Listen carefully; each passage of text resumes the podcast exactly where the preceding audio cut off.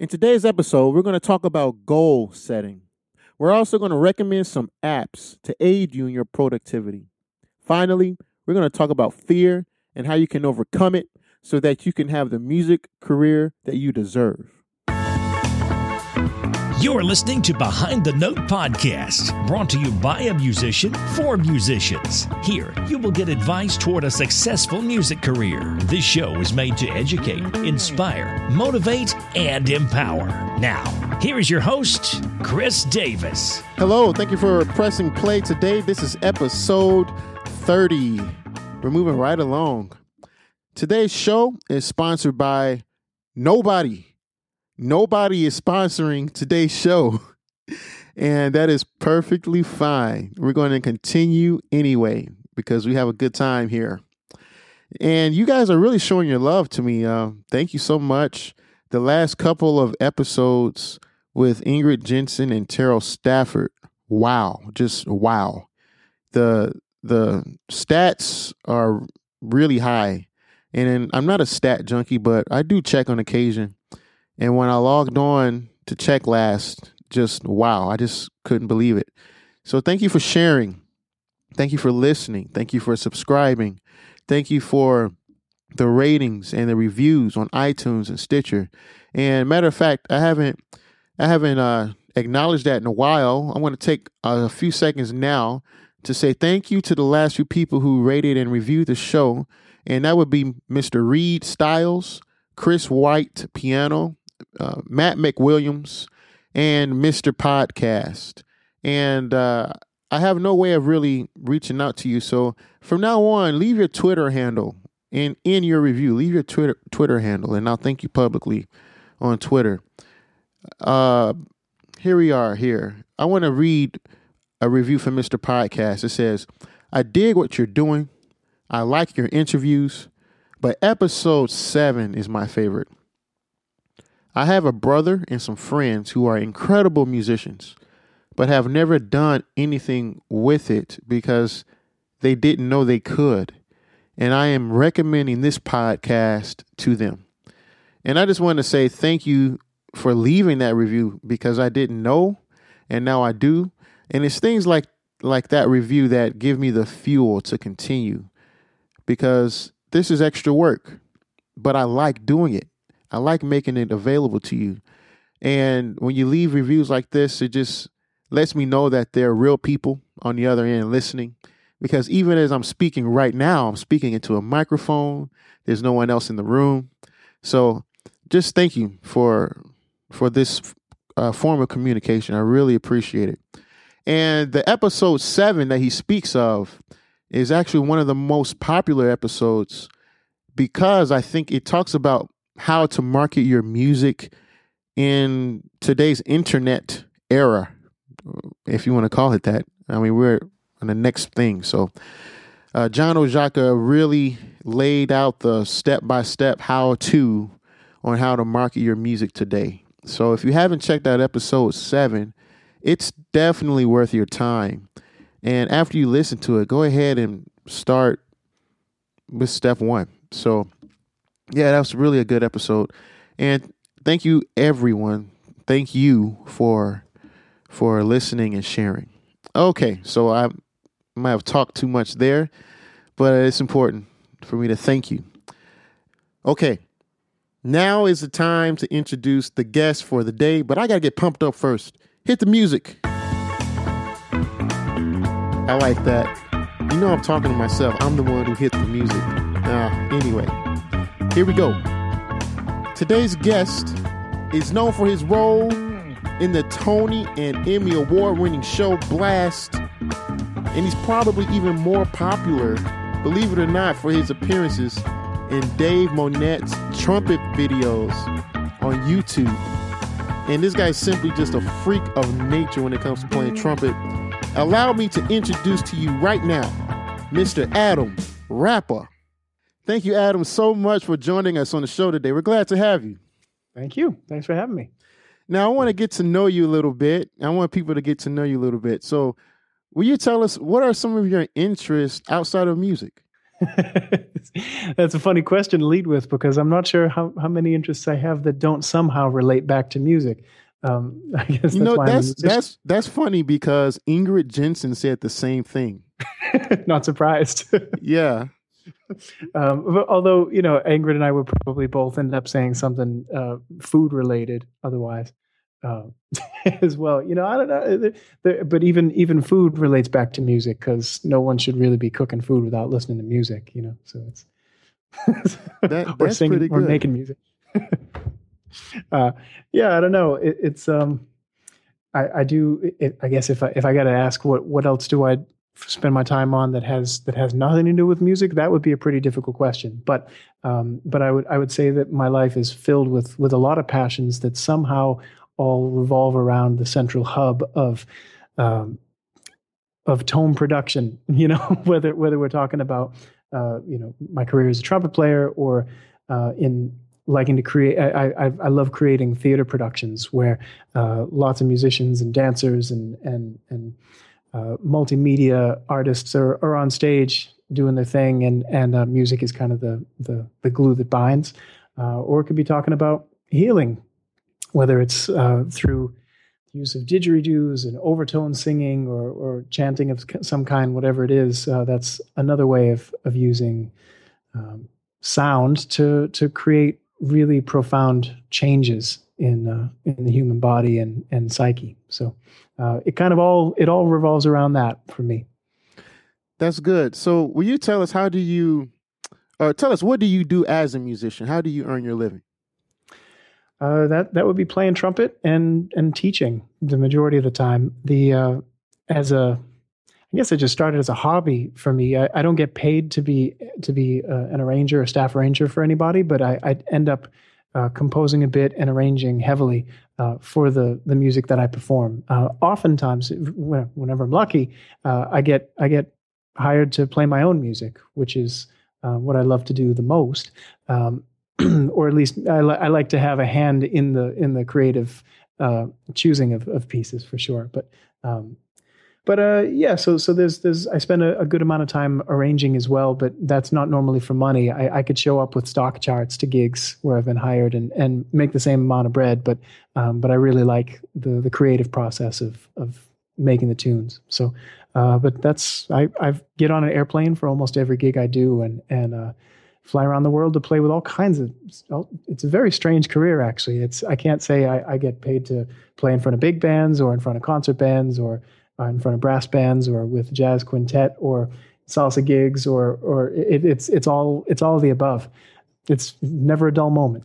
and that's the very reason why I wanted to talk to you, and I'm and I'm glad and thankful that that is your experience, because everyone can't say that. I mean, even let's okay, look at Wynton Marsalis for example. Great jazz player, also a great classical player, but but even he made the decision. I'm going to focus on jazz.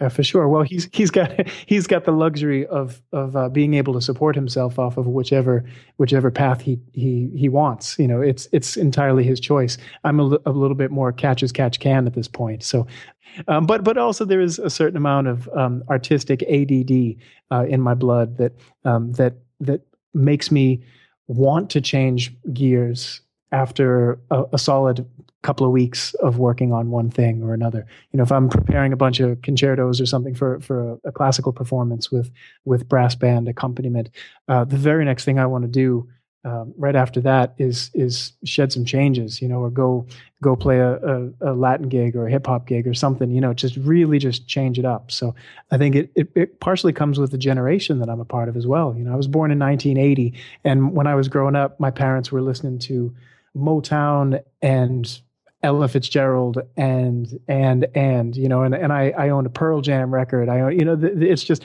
it's it's crazy looking back on on what my first hundred albums were and and how diverse they were and how that included things ranging from Doc Severinsen to Ravi Shankar. So so I, I've always been really musically and artistically ADD, I guess, and and uh, so that's that I'm still carrying that on to till today, and I've just been lucky that um, there are opportunities that allow me to be able to have my cake and eat it too, you know, so that I actually get to play some classical gigs and and and play lead and play jazz and and play uh, a number of things that that uh, I'd feel like my life was a little bit more boring if I didn't get to. So you mentioned that you get to travel, that you spend a lot of time on an airplane. I want to talk about this for a minute. I want to stay here for a minute. Okay. Okay. I want to talk about first, maybe the first time, you know, how did that come about? And you're still doing it. So how have you sustained that? How have you made a career of, of traveling and, and performing? Well, the first time that I started traveling, it was before a professional career. I was traveling on the road with a drum corps, uh, East Coast Jazz. It was a, a smaller drum corps in uh, in the Boston area that that uh, involved getting on a on a tour bus and going around, traveling around the country to various competitions throughout the summer. Um, so so I I learned how to how to sleep on a bus really really young. I was 14 when we started touring, and uh, and I did that for the next seven years. And in that time, also, you know, I was driving all over New England and and you know from Massachusetts to New York and and all over the place to do random gigs, whatever they might be, jazz gigs, wedding gigs, you name it. So there was a lot of driving before there was a lot of flying.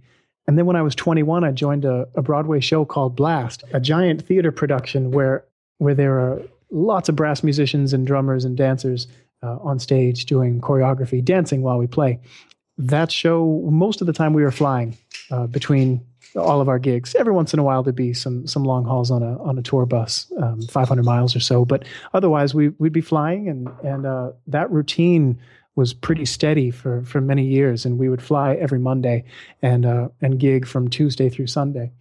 So uh, Monday was was flying day, and I got really really used to that that uh, routine of getting on an airplane and getting to the next hotel and shifting the furniture all around with my roommate and reorganizing the place and and uh, going shopping, filling our coolers and uh, with with with groceries for the week and being on on uh, rotating ice detail and and just figuring out how to how to live on the road without having to eat out and eat fast food all the time and and uh, really kind of developed a, a lifestyle of being able to to tour really well and uh, and I carried around two giant suitcases, 70 pounds each with me. it was completely unnecessary, but there was just so many things that I, I wanted to have, I wanted to have uh, to feel like I had a, uh, some kind of constant life that I brought with me, regardless of where I was traveling to. Uh, but anyway, sounds like I'm diverting a little bit. Anyway, so after uh, after Blast, um, which I did for for years as a U.S. tour, then uh, sat down in London for for about five months with them, and and then we started doing summers in Japan. Uh, so there was a lot of traveling involved with Blast, and uh, after the first few years, which was just steady U.S. tour all the way, um, it became Blast became a seasonal job, and in in between, I started traveling as a as a soloist and and guest clinician at, universities and and, uh, and things like that. So it was it it, it just kind of naturally transitioned from I'm always traveling with Blast to I'm sometimes traveling with Blast and sometimes traveling as uh, as the one man circus act. That got a lot more uh, more busy and more interesting after I gained a certain level of notoriety. Um, a lot of lot of thanks I have to give to Dave Monette for that because uh, he's uh, for those of you who are out there that don't know who Dave Monette is, he's the maker of what I would certainly say are the by far the best trumpets on the planet.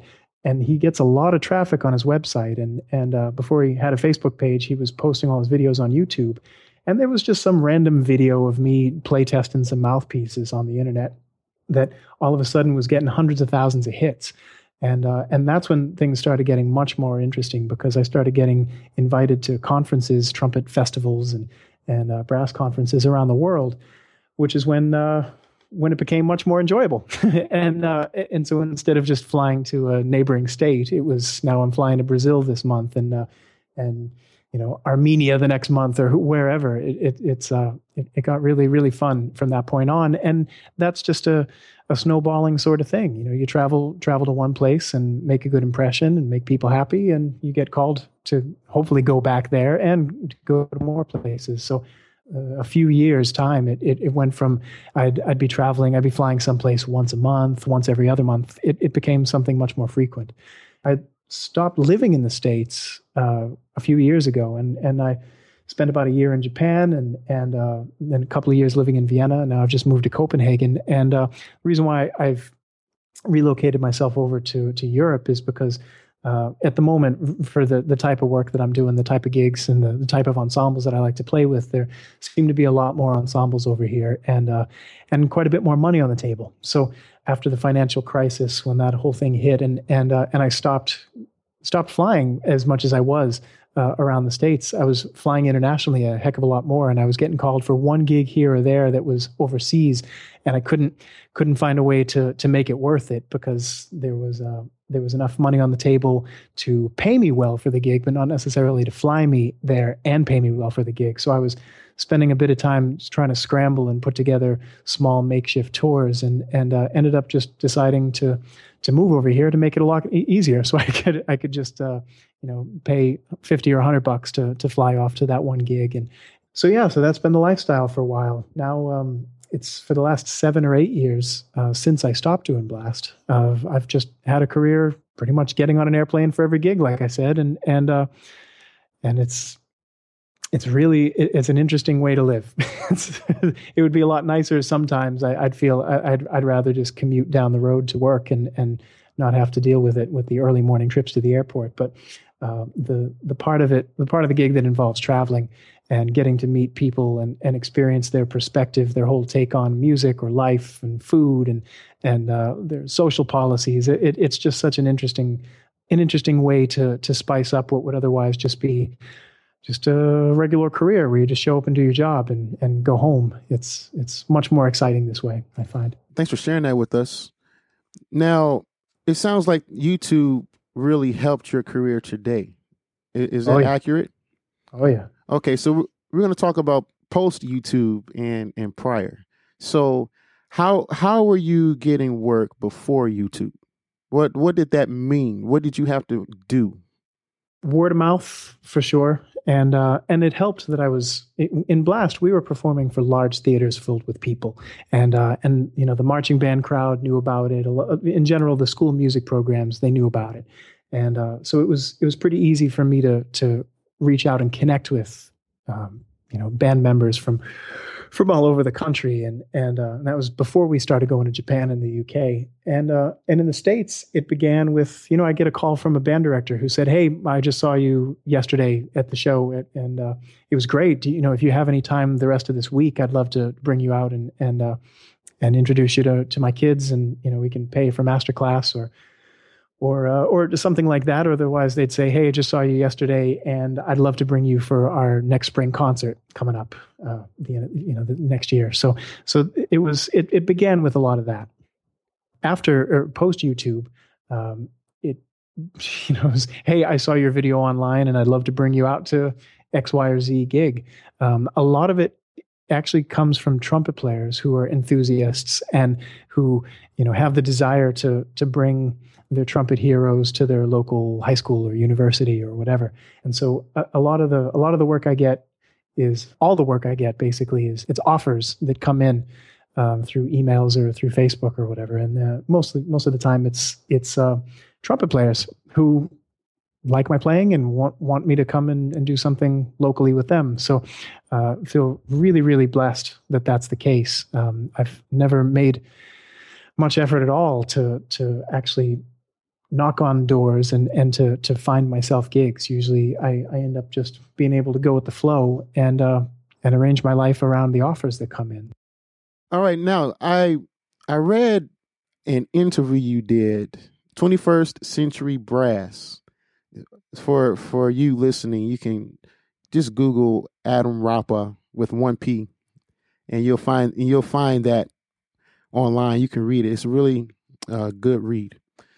So I wanted to talk with you about some things like goal setting and and habits and and fear because it's my personal belief that if you are aware of certain things, you can just be a better trumpet player in in your mind. Uh, there's a physical aspect of that you that you need to address, but I believe that the majority of it is in your mind, and you you wouldn't have to touch the trumpet as long, if that makes any sense.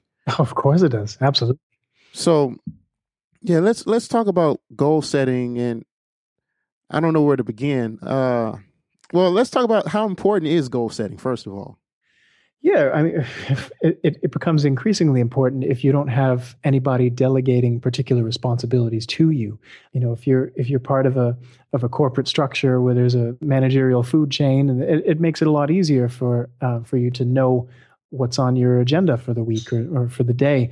Um, as a freelance musician or freelance artist or, or freelance entrepreneur of any kind, uh, you know, it becomes a very very different ball game, and and you can you can very easily watch a month just fly by where you've gotten absolutely nothing done, or you can, you know, move mountains in a month. And it really just has to do with with your your ability to to set your goals, make them realistic, and stick to them.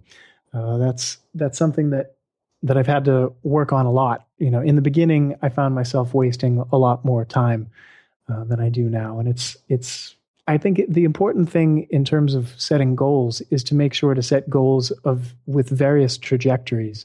Uh, that there are long-term goals. There are um, semi long-term goals. There, you know, there's where I want to be, where I want to be when I grow up. You know, where I want to be ten years from now, where I want to be in a year's time, uh, and what I need to get done in the next month, and and what I can do. Uh, and divide that up into weeks and what I'm going to get done this week and what I'm going to get done today. Uh, unless unless I go so far as to as to do that uh, and make and make that that much of an effort to to uh, schedule myself, then I end up just wasting a lot of time.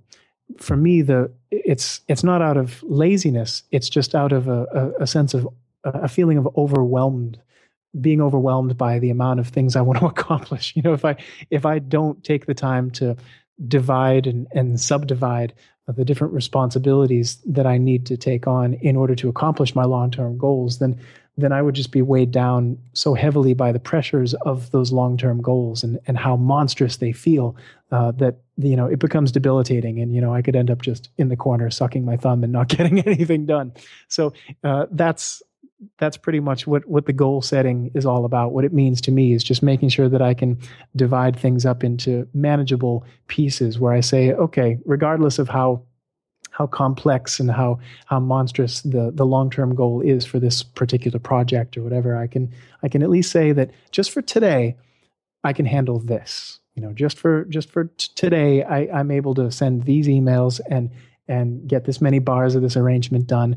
Uh, just for today, I can practice these many this many phrases or work on work on the, the, these many chord changes or whatever you know whatever it might be. And as long as I just you know keep my keep my eyes on on a realistic set of goals for for today and for this week, then uh, in general things go a lot more smoothly, and I and I get a lot more accomplished. So that's the biggest challenge I think for for anybody who's self-employed is making sure that although you've got all the time in the world, um, it somehow that ends up becoming the reason why we get nothing done because there's no uh, there are no immediate deadlines that that we need to meet. We have to get good at setting those those goals for ourselves.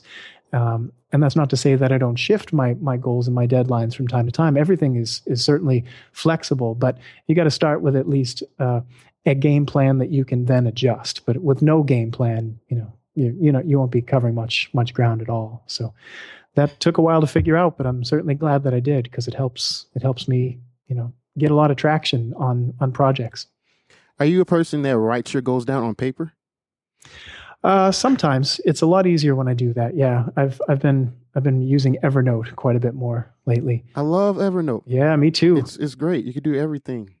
Uh, the other one that I use a lot is called MindNode, M I N D N O D E, and uh, it's a nice way to to get ideas jotted down and then kind of have these little branches coming off of the uh, say say okay say I, I write down here's the here's the concert I'm going to do next month with with brass ensemble and then I'll have a, a little stem coming off of that uh, or a, a, different stem for every tune that I want to play, and then I'll have stems coming off of each of those tunes, letting me know where where's my what's the status on those ones. Well, I've got a big band version of this one. I just need to rearrange it. Or the other one, I I, I want I know I want to play this song, but I need to research. I need to you know do check out some different arrangements and and you know come up with a concept of of exactly what I want mine to sound like, and then get it done. So it's it's a nice way to to subdivide uh, concepts and ideas and, and keep track of them and have different ideas that stem off of different ideas. It's it's a it's a nice way for me to organize the uh, the complexity of the of the, the, the topics on my plate at any given time. So between those things, um, that that's pretty much how I keep track of everything. And what you what you just described is a mind mapping tool. Yeah, it's exactly. mind mapping. Yeah. Okay. So now we know uh, Mind, Node, Evernote, and I actually use a similar app called Mind Meister. It sounds like the exact same thing, and I'm saying this so that people can research this on their own. So thank you so much. Now, I read it in the same article. This is guys, you got to check out the 21st Century Brass interview. Yep. That that that was so good. And I've been waiting to talk about this stuff with somebody. Let's let's talk about fear. And okay, you you teach a lot of people and fear is a common denominator as to why people are unable to do they believe it's unable they're unable to do certain things. Will you talk about that for a moment? Yeah, you know, I it, to some people it sounds like kind of a new agey hippie concept to say that almost every negative emotion can be boiled down to fear. But if you if you do some do some thinking on that for a while, you at least I've found that that that that seems to hold water. Uh, you know, any any kind of um, any kind of conflict typically can be boiled down to the fear of something. Uh, conflict between neighboring countries could be fear of running out of resources. It all comes down, you know, that could just be said that it's a fear of of uh, uh of death, fear of uh, of not surviving um, in in some kind of hardship situation or whatever it is. You know, it could be fear of rejection, fear of uh, you know, there are all sorts of limiting fears. A lot of things that that we allow to both have us make bad choices and poor choices of, of action and also um, unfortunate choices of inaction. Uh, a lot of these things can all really just be boiled down to the fear of something or other. Uh, and, you know, as much as I'm aware of this, I, I've certainly not transcended my occasional entrapment by fear. You know, there's, uh, there's, it's funny that this, the, uh, the nature of this interview is, is, is about uh, successful uh, musical careers, I guess, because my career is nowhere near as successful as it could probably I have otherwise been if I had just taken the bull by the horns a long time ago and gotten myself an agent. But uh, for you know, I still don't have an agent, and and now I can and I can always do a really good job of rationalizing why that is. You know, I don't want to I don't want to have get an agent without having created. Uh, the projects that I want them to pitch for me. Uh, I don't I don't have the video or the recording of of this music that I wrote because I still haven't gotten a great recording of it. So until I do, I don't want to go get an agent because whatever you know eh, the mind can just can just send us on long journeys of excuses and explanations for for why we're not going out and, and getting it done.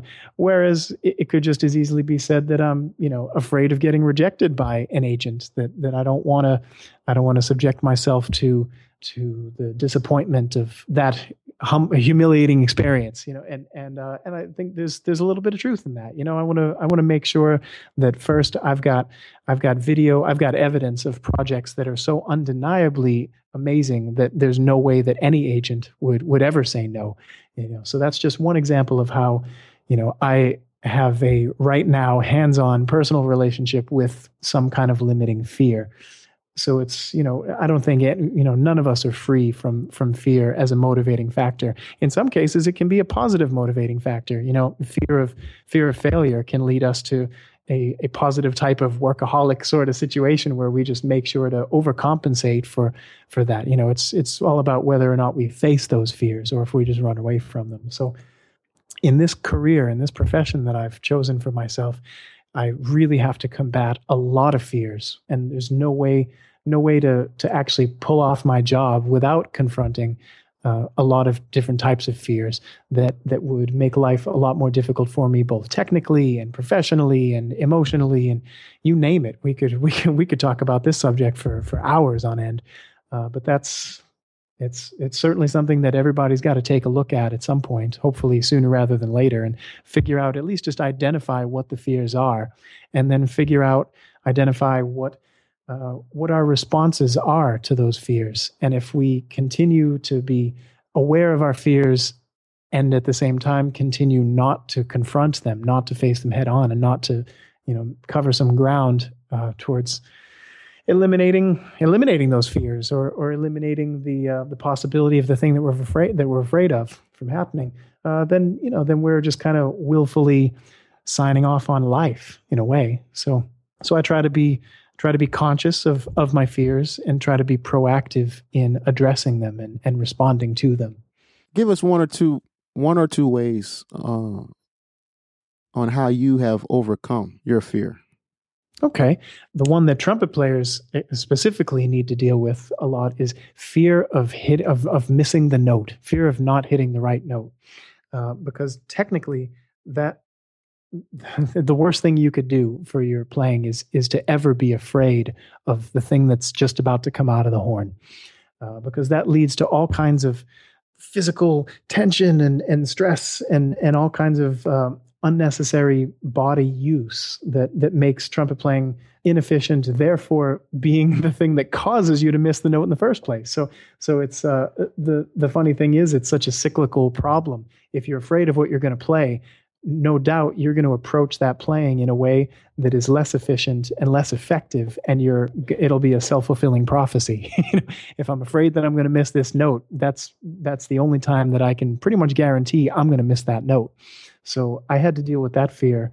Uh, you know we're confronted with that you know in in childhood we're confronted with that fear. So uh, so that's that's one that i've been aware of for a really long time and i definitely kicked that one and as as much as it may seem like a uh, an oversimplification, uh, to me, the way that I was able to fix that was just by saying, "Screw it, whatever. If the note comes out, great. If it doesn't, it's okay. You know, the, the the I'll still get paid at the end of the night. People will still hopefully be impressed with most of what they heard, and uh, hopefully because they had a good time anyway they'll they'll forgive me uh, so you know but and if they don't forgive me and and i've lost i've lost a whole audience of potential of uh, otherwise would be fans for the rest of my life then okay screw it. There's more people out there. Better better luck tomorrow. So i really just had to adopt a uh, a policy of whatever you know if it works great. If it doesn't it's okay. I'll i'll live to play another day. I'll still get called for another gig. You know there's there's bound to be some success mixed in amongst these failures you know? So i i just really i just decided there's there's no sense in in holding back at all because the best chance i've got at success is to just go all in anyway. So whatever you know? And uh, that kind of that kind of fearless approach to to playing is it it, it comes along it, it brings such a uh, a mental tranquility that can happen. You know, if if if you eliminate the fear that leads to stage fright, that leads to uh, to all of the problems I've already laid out, then what you're left with is just music.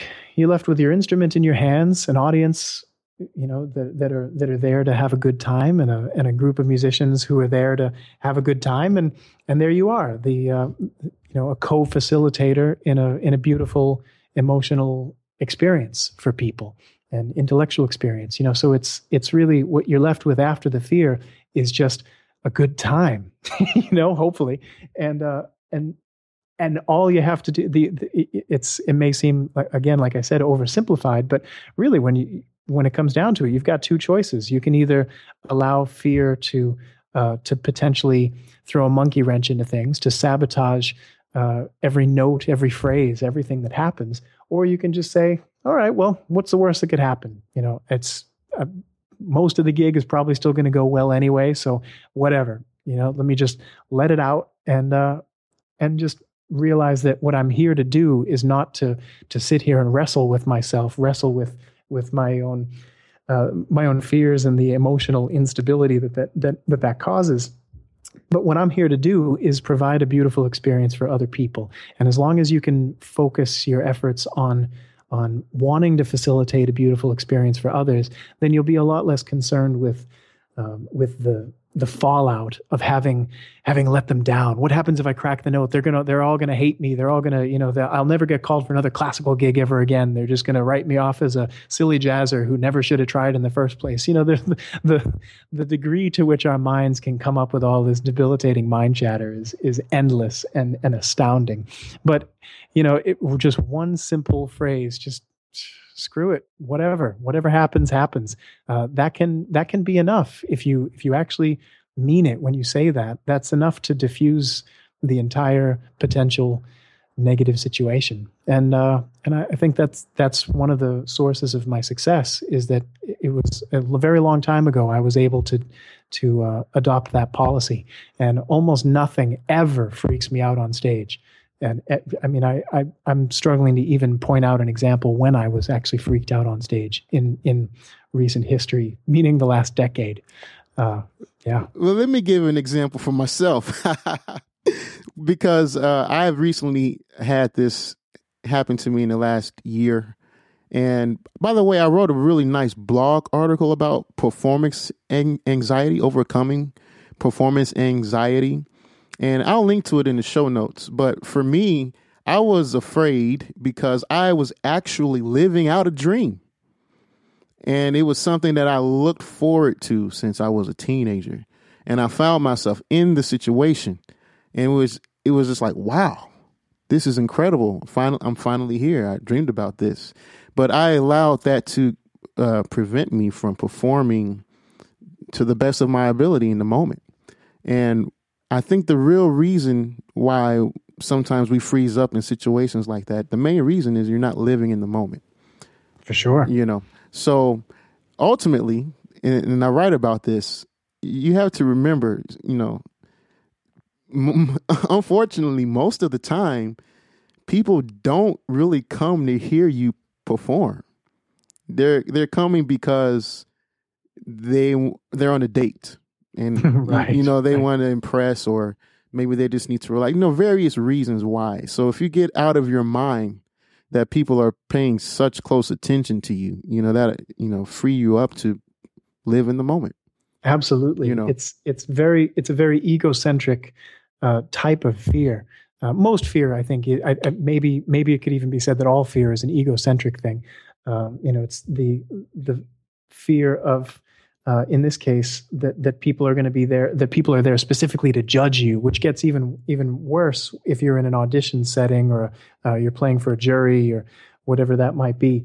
Um, you know it's it's especially difficult to, for for people to deal with that kind of of performance anxiety when when they know that they're specifically there to be judged against other people. And that's that's maybe a whole other whole other bag. But in terms of just general performances you're totally right. People are there to you know to go out on a date. They're there to because they like the composer of the music or you know they're there because uh, because their their son or daughter was in this this band 20 years ago and they just go there to support them and they don't really care what goes on and they can't even tell if it's good or not.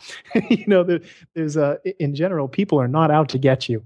And uh, you know if you if you're always living from that perspective uh, while you're on stage that that people are are they have a checklist and they're ticking off every time you crack a note then uh, you know that's that's a that's most definitely not living in the moment. That's absolutely living in the future uh, of you know and and foreseeing or being being nervous about the fallout of of that. What'll happen later? What will they say? What will how will this negatively affect me? Um, and then there's you know past experiences too. You know if you've had a traumatic experience before the chances are that that could be the the only reason why you're having a bad time right now is just because you had a bad time uh, you know sometime last year or last month and uh, and again it's it's all about just being in the moment. And and I know of no better way to get into the moment than to just focus on your breathing. Uh, so there's a whole bunch of deep breathing going on for sure. And uh, and breathing is a, is a is a whole other fascinating topic unto itself where it's the only thing that the human body can do both consciously and unconsciously. You know you can you if you are if you're having a bad time and you're you're you're in fight or flight mode, then just putting your hands on your belly and just taking some slow deep breaths. It might take a few, it might take 10, it might take more, but you can commandeer your emotional state and your physical state through conscious breathing. um, vice versa. If if you're perfectly calm and everything is fine, then uh, and and somebody sneaks up behind you and says "boo," and and you get you get spooked into fight or flight mode. That's when your body commandeers your breathing, and and fight or flight mode has has caused you to you know you're you're you're you're expecting to have to fight or flight. So your body says, "Oh, I know what kind of breathing we need for this." and uh, and then all of a sudden the breathing is not a conscious choice on your part, um, but it's just a, an automated response. So we can we can either choose to just go with the flow, or we can actually you know take the reins and and uh, and that's for sure the most important thing to to make sure is that your breathing doesn't change when you find yourself in a performance setting where you know most of the time people feel pretty good about what they're doing in the practice room and then they get out on stage and and and all of a sudden it's different and things things feel different and and I I can't play as well as I was able to and now I can't play that long phrase and uh, uh, you know and these are all just manifestations of of a fight or flight response because you know our our fear has now taken hold of our breathing. And if we can if we can accept the fear and we say okay cool. If even if i'm not able to say uh, screw it whatever happens happens uh, but i'm still actually consciously in this very moment i am afraid uh, at least if I can be aware of that, that on an emotional level, I'm afraid, at least if, as long as I can just continue to deal with the nuts and bolts of breathe in, breathe out, you know, and make sure that I don't allow the emotional state to commandeer my physical state, uh, then I still have a fighting chance of, of actually, uh, you know fooling the audience and and and my fellow musicians and and actually you know getting the job done and and uh, still facilitating a beautiful experience for everybody else. So that's uh, a good thing to focus on. Oh yeah. Thank you so much. Now just one maybe two more things. Uh, let's talk about habits briefly and there's power in habit we know that you know there there comes a point where you just simply stop thinking of a thing it doesn't take any concentrated effort because you have developed a habit. So, what have you found is a good method, perhaps, on reprogramming? Let's say you want to just create a new habit. Yeah, yeah. Well, um, well, there's there's there's process, and for sure the the process. This is this is something that is maybe one of the top two or three things I that I focus on in my teaching. Uh, one of the the most the topics that's most raised uh, because a lot of trumpet players, you know, musicians in general, we we learn inefficiencies as children. We we program uh, muscle memory that's not very efficient, and and we need to at some point figure out how to how to replace that muscle memory programming with with uh, with programming that is more efficient and more effective. And and so I'm basically as a as a trumpet teacher, uh, I'm in the business of helping people reprogram what they're doing. And the simple fact of the matter is that um, you have to you have to be conscious fully conscious of everything that your body is doing instead of taking things for granted. You know for instance it, it muscle memory is a wonderful thing when it comes to walking and not having to think about okay now i just put my left foot forward. Now what, which one comes next? Uh, you know or making sure that you don't poke your eye out with your drinking glass when you go to take a sip of of something. You know it, there there are times when when it's okay to just you know go with the flow and and allow the programming to to just run. But when when I'm practicing, uh, and you may have read in that same article, I think it was in that same article in First 21st Century Brass, uh, where I actually discard the word practice in general and and swap it out for the word programming because the way I see it, we're we're either performing or we're programming for a performance, and uh, we're either displaying our ability to do something or we're teaching our body the ability to do that thing. And so I, I guess I should rephrase what, not when I'm practicing, but when I'm programming, I make sure that that I'm truly doing that and that I'm not at the same time allowing other various programs to just be running on autopilot. Uh, you know, there are certain things like, you know, eh, we can't multitask technically. At least men can't. So so we're stuck with the with the daunting task of of uh, having kind of a revolving wheel of where we're putting our focus. So you know, I could focus on my posture, and then focus on my breathing, and then focus on what the facial muscles are doing, and then focus on what my tongue is doing, and then back around to posture again, and then back around to breathing again. And and so you know, we we can only really shine the light of our con- on on one thing at a time uh, but we can be we can get better and better at at doing that quickly, at, at shining the light of, of attention on our posture for just one second to just make sure that everything is cool. And then we move on to breathing, then we move on to the face and move on to the tongue, move on to the abdominal muscles, back onto, you know, and, and, and it can be, it can eventually seem or feel like we're multitasking, but really we're not. And uh, I guess when it comes to reprogramming, we just need to be aware of, of what all of those programs are that make up the action that we want to perform. For instance, if it's playing the trumpet, playing, we'll just keep it simple, playing a long tone. Uh, we need to be aware there's a program for how to sit or how to stand properly uh, to to make it so that we're using as as as few muscles as possible and we're expending excuse me expending as, as little energy as as necessary to get the job done with that. And then there's the program that defines how we inhale and how we exhale. And then there's the program that defines how we hold the horn and how we set the mouthpiece against our lips. There are all these programs and and some things, you know, if we if we're going to focus on reprogramming one of those things, we at least need to have spent a little bit of time assessing the other programs to make sure that that they're they're not faulty that they will survive that we can we can let those things go on autopilot and focus our attention on on this one thing which which uh, needs the most work so um, when it comes to programming, I guess the first thing is be aware of exactly how many programs are are running simultaneously, and uh, and don't take anything for granted. And then when it comes down to the you know just getting to the nitty gritty and, and dealing with this one program that we want to change, which might be you know what we want to how we want to make a slight change in the way that we hold our horn so that we're not putting as much pressure on our lips or something like that whatever it might be. Um, when when it comes down to that, as long as we stay really, really focused and really aware and never letting the music take us away or letting our letting our thoughts or, or, or, fears or whatever just run wild and and and take our attention away we really need to just focus and stay focused for as long as possible until we get to the point where we can't focus anymore where just i need a break i need a mental i need a break i need to check out uh, if you find yourself checking out and there's nothing you can do about it, then then you're done. Then the programming session is over, whether you like it or not. Um, so there's a certain amount of endurance that comes with reprogramming, uh, a mental endurance, and uh, and that just that grows over time. You know, and the more that you that you force yourself to just hang in there just a little bit longer, then the better you get at uh, at at marathon programming. you know, and um, and that's really the name of the game is to make sure that you are giving yourself repetition after repetition after repetition of perfectly focused, perfectly achieved muscular action. You know, and it's it's pretty much that simple. Don't don't try to program something that's that's over your head. Uh, would be the next thing.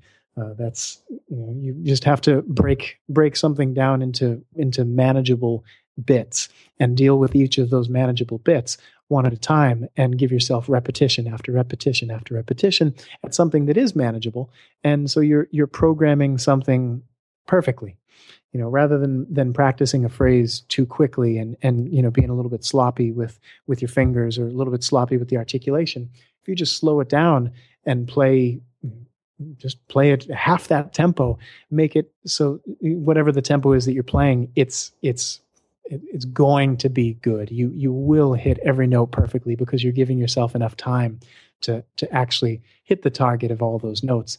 And if you if you approach your programming this way, then you're telling your brain event after event, I play this note, I play this note, I move my fingers here, I move my fingers here, I move my tongue here, and and you just you you dot every I, cross every T, and make sure that it's perfect programming. Then it really doesn't matter what what speed it's happening at. You can once you've programmed at that slow tempo, your brain is still uh, accumulating this sequence, this this order of events, and it's getting all of these these events perfectly. And once they're once they're programmed into your brain you can just step on the gas and you know turn up the tempo and you can just shrink the the distance between those events. You can reduce the amount of time that it takes to get from a to b and b to c and c to d. All that matters in the beginning with programming is that you program a b and c you know. And then eventually you can say okay a b c a b c you know and and you can your brain will do a very good job at uh at, at turning up the tempo after you've at least given it a very clear picture of, of what you want it to accomplish. So, you know, just slow and steady. And everything, almost everything I play is, uh, it starts off as a ballad, whether it's, uh, you know, Flight of the Bumblebee or, you know, if I'm learning a tune, I'm learning a tune that's, that's always a burner, like, you know, I don't know, Cherokee or something like that. I still, I learn it as a ballad, uh, you know, and maybe I'll even, if it's a, a challenging finger, dexterity type of type of challenge, then I'll I'll I'll play in the left hand and I'll and I'll you know go dreadfully slow, you know, so slow that a lot of people might find it boring, but I find it to just be a um, relieving that I don't have to think so fast, that I can just take my time and and do it right. And uh, and then all of a sudden, after playing something slowly in your left hand for a while, go over to the right hand and you can play it double the speed, cleaner than you've ever played it and uh, and it's it's it's pretty astounding. So so I've I've definitely given this one a lot of a lot of experimentation, and it, it always holds true. Just play things, play accomplishable, manageable tasks, play things. Basically, try to always sound perfect when you're playing. And if and if you know ten times out of ten you didn't come anywhere close to playing it perfectly, then you're playing it too fast. Then find the tempo at which you can actually play it perfectly uh, even if you just need to break it down to that one interval that's that's throwing a, a, monkey wrench into things, just find a tempo where that interval is accomplishable and uh, is achievable. And and once once you've managed to to move past that that interval and, and program that, then you can zoom back out and and deal with the whole phrase. And you know it's it's a very simple methodical process. Uh, but uh, unless you actually break it all the way down, uh, with something that's a challenge, something that needs reprogramming, then then you're skipping over the the very essential foundational elements of of of that muscle memory programming. So there's absolutely no shortcut when it comes to this. You've absolutely got to do it. Got to commit to playing something perfectly, very you know as slow as as it needs to be, and then and then turn up the tempo, and then it becomes a much less overwhelming, a much less daunting task. Then it's just all right, yeah, this this feels nice, and I get to celebrate all these little victories. Yay! Look at me, I'm playing all the right notes, you know, and and uh, and then two clicks faster, two clicks faster, and and you get to feel a lot more satisfied and and and get to experience more gratification during the programming process than uh, than if you were to be doing kind of a bad job of practicing uh, where you just you know try and fail try and fail you know try it too fast and fall on your face and try it too fast and fall on your face. So there's there's definitely nothing to be gained that way. You can get a lot more done in 20 good minutes of of real really obsessive compulsive practice versus two hours or heck even two weeks of of playing in kind of an impetuous way where you're just blasting through things and not really dotting i's or crossing t's. Um, yeah, I definitely say practice smarter, not harder. So that's good. I'm going to paraphrase what you said. To reprogram, you want to focus on a single thing. Even though you may have many goals, you want to you want to break things down to one thing at a time so that you can manage your challenge and do everything as I like to say with purpose on purpose so that you you have a specific a specific reason and and a specific goal for that small task that you've broken down. Exactly. Very well. well, well, you you were able to s- summarize that in 30 seconds. Maybe I should get better at paraphrasing myself. hey, man, I I uh, I practice too. Yeah, I practice trying to be uh, descriptive with my words. Yeah. Yeah. So, you know, you've been very generous with your time and we're to we're going to stop right here and just say thank you very much for sharing your time and if you're open, I'd love to have you back. Absolutely. Yeah, let's check back in. No problem. All right. Take it easy, Adam. Thank you so much. Thank you very much. All right.